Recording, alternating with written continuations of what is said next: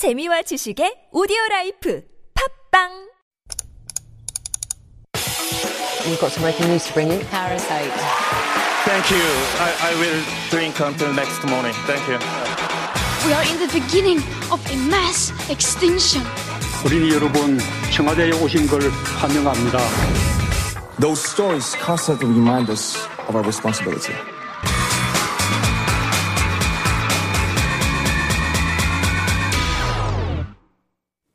It is time for All a Buzz, and this is when we dive into a roundup of the week's hottest issues, and helping us to do that always with insightful comments and some witty remarks as well is David Tizzard, PhD in Korean Studies, lecturer at Seoul Women's University, and also a weekly columnist for the Korea Times. Good morning, David. Good morning, Sunyan, and good morning, listeners, and good morning, listeners all around the world. I'm hearing this. Yes, morning. yes. Yeah. We are very thrilled to have listeners from Europe and from California tuning in as well. Um, hopefully, we can make it worth their while. Absolutely, absolutely. Um, this is, I have to say, one of my favorite columns is um, Corners Mm-hmm. because we do get a lot of ground covered and we go in depth as well. So much so sometimes that we run out of time. And last Mm-hmm. week we wanted to do the Berlin statue but run out of time. So let's start off with that today. So this is a story that has been an ongoing issue, Yeah. uh, and it- it's been going on for decades now. What has been in the news recently is a statue that was erected in Berlin. It was the borough of Mitte in Berlin, and it was a statue erected sort of outside the Japanese embassy, protesting against uh, the treatment of Korean women and women around the Asia Pacific region during World War II. And there was there's been a lot of discussion about whether this statue should be allowed to be there or not be there. And it's not the only statue in the world like that. So these statues as perhaps our listeners know, it symbolizes approximately some research says about 200,000 Asian women who were forcibly sent to work in brothels and uh, and places where they were forced to uh, sort of serve the Japanese military. Similar statues have been uh, put up in several countries around the world. This includes in front of the former Japanese embassy building in Seoul and at five locations across the United States. So it's very interesting what we see here is that two Northeast Asian countries, one in particular, trying to come to terms with their past, trying to come to terms with their modern day diplomatic relations, and this manifesting in other countries around mm-hmm. the world and how it differs in those two areas. Right. And the reason why this issue became such a big issue and highlighted in local media here was because um, it was set up, but then apparently there was an order for it to be removed. If they, if the the people who had installed it did not remove it themselves, um, the borough of Mitte was going to remove it forcibly, Yeah. but that was put on hold. It's like a textbook Hollywood marriage. It's on, it's off, it's on, it's off. It's a little bit like this. So it is kind of hard to stay up with what's happening. Now, you're absolutely correct, Sungyun. At first, this statue went up, but then there was an order from the Berlin district office to have it removed. And whether this came from uh, Japanese protests, from uh, from German civic protests as well, we're not quite sure. A lot of it revolves around the sign. Now, there's a sign next to the statue, and the sign says, "During World War II, Japanese troops forced women into sex slaves in the Asia Pacific region." And the initial claim was that this was not a protest against all war affected women. It wasn't sort of um, symbolizing them specifically, but rather it was a political protest against the Japanese government or the Japanese army. So that was an area of contention. And so they ordered the statue to be removed. But then the Korea Verband, which is a German Korean civic group, came back and eventually Stephan von Dassel, who is the the mayor of that borough of Berlin, came out and he was trying to bring these two sides together. The statue now is still there, Right. and it will not be taken down. Is the current news. And it's trying to bring these two uh, these two parties together. What I find very interesting is that for uh, Korea, South Korea, and Japan, it seems to be an historic issue, uh, an education issue, and a diplomatic issue. In Germany, it's being presented more as a free speech issue Right. and an idea of human rights. So uh, in Europe, it's more of an issue of you cannot shut down somebody's free speech. If this is what people want to express and want to believe, then who are we to tell them those ideas are uncomfortable to Right. us. I had a chance to uh, listen to an interview that was conducted, I believe, with a German journalist in uh, Berlin, and Yep. he was talking about this. And he mentioned that um, people were upset for several reasons. One, that um, apparently the Japanese foreign ministry had made a call to the German foreign ministry, and that's how the order sort of went down to the borough of Mitte. So uh, many Germans were outraged that um, you know there was kind of influence by a foreign government telling us what to do and what we can have in our city or not. So they were opposed to that, and then the fact that they wanted to keep this as a symbol, as you said, of free speech, but not only free speech. This particular statue may be of a Korean young woman, but if we take it in a larger context as a symbol of all the violence and all the sexual assault that is um, conducted towards women throughout the con- uh, throughout the world during these conflicts, then that stands for something much larger, and that is much more relatable, um, and it again arouses more sympathy and empathy, and resonates with more people, not only just in Germany but maybe around the world as well. So they want to keep it like that. I think that's a really important point. Now, I know this is an incredibly controversial issue in, in many countries around the world, but the focus should be here on.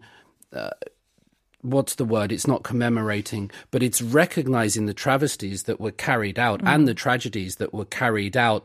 And this should be applied to all women. It shouldn't sort of be used for political point scoring and saying our ones are more oppressed than your ones and such forth.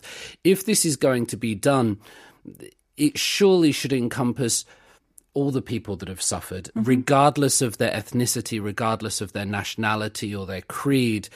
Uh, to me, that's a more encompassing statement. And I do worry sometimes that this issue does become uh, a game of political point scoring in the modern s international world Right. of diplomatic relations, where it's a zero sum game of point scoring. And we got this legitimacy in this country. And so we're, we're one up on you and you're one up on us. And I really, I really worry that that that cheapens the issue and it really distracts us from what's happening. I agree. Um, there was some initial criticism, maybe towards the Korean government here, that it wasn't stepping in into this issue. But I think not stepping was actually better, as you mentioned in the larger picture, and not only that, by sort of expanding the symbolism of this statue, not only Korean women, but as I said, of um, sort of the victims of conflict. Which are women around the world still going on today. I think that makes it more powerful, as you said, and more difficult to remove as well. Absolutely, because uh, well, there is also the idea that yeah, you, you, you it's it's much easier to criticize other people. It's much harder to look in the mirror and, and find your own problems and your own faults. And uh, sometimes we're a little bit reluctant to do that. There are absolutely issues with Japan and its failure to look at history, uh, and hopefully that can be sorted out. We know that it's given many apologies over the years. Um, I've spoken to a lot of Koreans when I teach this in Korean studies, and, and they will tell me that Japan has never apologized.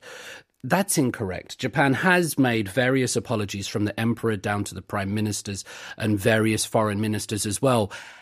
However, it's the behavior after the apologies where there's still visits to the Yasukuni shrine Right. where uh, war criminals are held and such forth. So it, it is an issue that needs to be addressed. I do wonder is it possible and is it possible for Japan, South Korea, North Korea, China to come to an understanding of history? To say this is what happened. Well, that is the million dollar question, and I don't know if that'll ever happen, to be honest. That's my just personal take on it. Let's move on to our next item. I do want to get through mm-hmm. all three. Sure. And this one is about Americans viewing South Korea in a favorable light. Is this because of BTS, David? if only it were all because of BTS. Sometimes it feels a little bit like that. BTS Mm-hmm. mm Yeah, it feels a little bit like that. But we sometimes, it is very possible for us to perceive America as being, uh, Trump being America personified, President Trump, I should say, in that his views of South Korea or President Trump's views of a subject represent the views of, let's say, a majority of Americans or the American nation. That shouldn't be the case. We shouldn't view American values and people's ideas towards South Korea just through this lens of sort of Trumpism. So what's happened is this is data from a 2020 Chicago Council survey. It was carried out by Karl Friedhoff, who is the uh, Marshall Bouton Fellow for Asian Studies.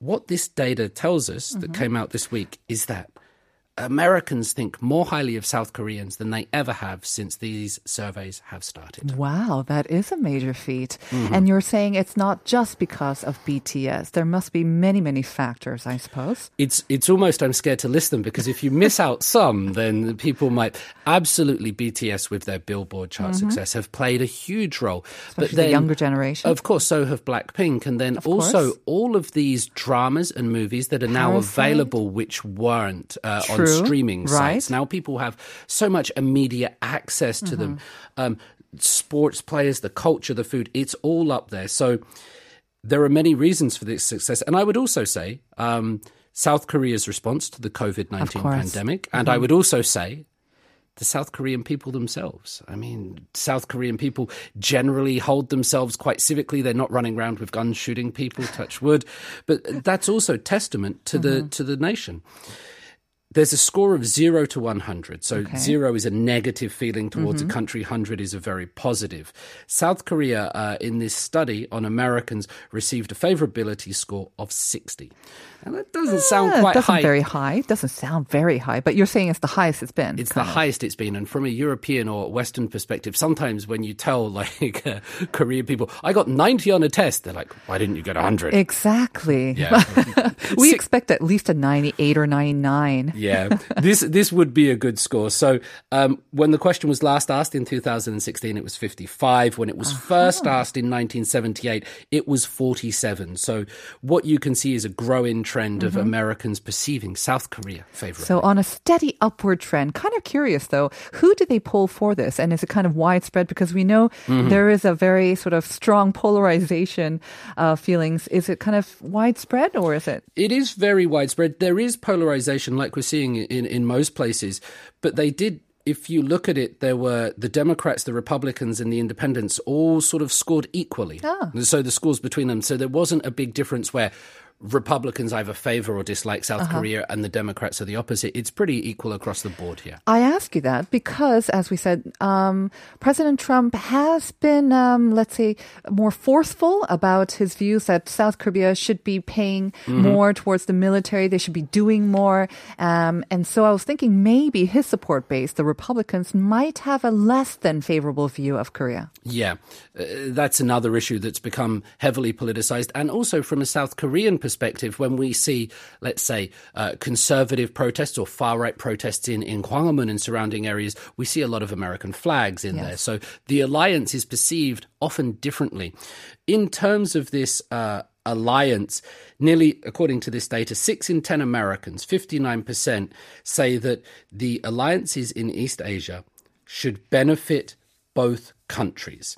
And a majority of Americans, according to this, 77%, want to continue to put a higher priority on building up strong relations with traditional allies like South Korea, even if that affects their relationships with China. Well, I think uh, with this administration, their relationship with China, at least on the superficial front, Mm-hmm. doesn't seem to be the major or the biggest priority, anyways. There's a really interesting thing that's happened historically in that whereas in Europe, America encouraged Europe to, let's say, come together after World War II, so they enacted the Marshall Plan because the Soviet Union was this huge force that could dominate the whole of the European peninsula. And so the United States essentially paid for the European Union to come together and reconcile their differences. In East Asia, the United States has adopted what is called a hub and spoke policy. So rather than encourage the nations to come together, Right. they've favored will be the- uh-huh. there'll be the sort of hub with the spokes coming off and Right. favoring bilateral relations. So yeah, there are specific things going on here. Very curious, though. Was um, the sort of positive perception of Korea also extending to our northern neighbors, or was it very much limited to South Korea? It's an interesting question because we have seen with North Korea, there's been a bit of a social media push from the country, and you've had female figures like Kim Yo Jong mm. who are sort of reimagining this gerontocracy or patriarchy of all these old men with notepads, and that has had some effect on social media. We've also had President Trump saying him and Chairman Kim fell in love Exactly, and such very forth. close friend. Yeah, and uh-huh. talks of music music and CDs. However, overall, um, North Korea notched a score of 19. Now, that was One nine. 1 9. So South Korea was 60, North Korea was 19. That's a little bit higher than I expected, actually, considering if um, the United States is the beacon of freedom and North Korea is what we know it is. That's still what? One in five? You're surprised that it was so high, but we have to f- um, remember the Warmbier, the the son who um, was incarcerated or and Yes. then returned and then died very tragically as well. So that's still going on. I think it's Yeah. it may be relating to a lot of people's memory, like on a human scale, a more relatable scale to North Korea. All right. Well, that is good news because we had heard, of course, some um, disturbing reports of some maybe racist attacks against just all sort of East Asians Right. um, at the outbreak of COVID 19. But um, it is good to hear that um, all time high, favorable view of South Korea. That's really important thing to remember because yes, we can talk about all of the the oppressive and the very true racial incidents that attack. But there is also a lot of goodwill in the world and a lot of happy feelings, and we should also spend some time acknowledging and recognizing them. And I still think BTS and Blackpink had a part to play in that, maybe a big part. Absolutely, I'm, I'm, I'm not denying it. Yes, Which leads us nicely, in a way, Yeah. to our last item. The refund sisters. I have no idea why they're called the refund sisters. Do you know why? No, I, all of a sudden now I'm very curious, listeners. Why are they called the refund Yeah. system? Because it sounds a bit like sort of cheap shopping or something like that. I don't, you know, when you and go it's to not a, even a, literal a, translation of the Korean, which is 환불 원정대. It's more like yeah. the refund expedition, but I guess because it's an all-female group, that's why they're calling it the refund sisters. But if yeah. our listeners know why it's the 환불, I'd love to hear from them. So why are they in the news? Well, they're in the news. This is a similar thing to all what we've been discussing. So just in case anybody doesn't know, the refund sisters are composed of the majestic Lee Hyori Hwasa, mm. uh, Jessi, and Om Jong Hwa, okay. and they've formed a group together on Jae Suk's uh, latest television program and released their first single, which is called "Don't Touch Me." Yes. Yeah. Do you like it? my kids sing it. Yeah. it's very catchy. It it's, is. it's very it's very 80s, I think, or sort of dated retro, which I think is the concept of it. Right. Um, but yeah, it, it, it's all it's all there. The reason this is popular is because. It's been uploaded onto YouTube, the video clip of this band's debut song. Uh, I looked for it yesterday and it had nearly 8 million views. This is big numbers already. But what is interesting is that most of the comments on this YouTube video are all coming in English from fans overseas. Wow, that is very surprising because obviously they're not a real group with a big, you know, management company to support them Mm-hmm. and, uh, you know, uh, market them. They just kind of came together. Like, um, uh, obviously, Yoo Jae-suk's former sort of group project, they did very well as well, you know, Mm-hmm. Yeah. with Lee Hyori and Yujasok and uh, P, Rain. But yeah, again, I don't know if you can uh, attach it just because that did well. It Right. doesn't always mean that this will do well.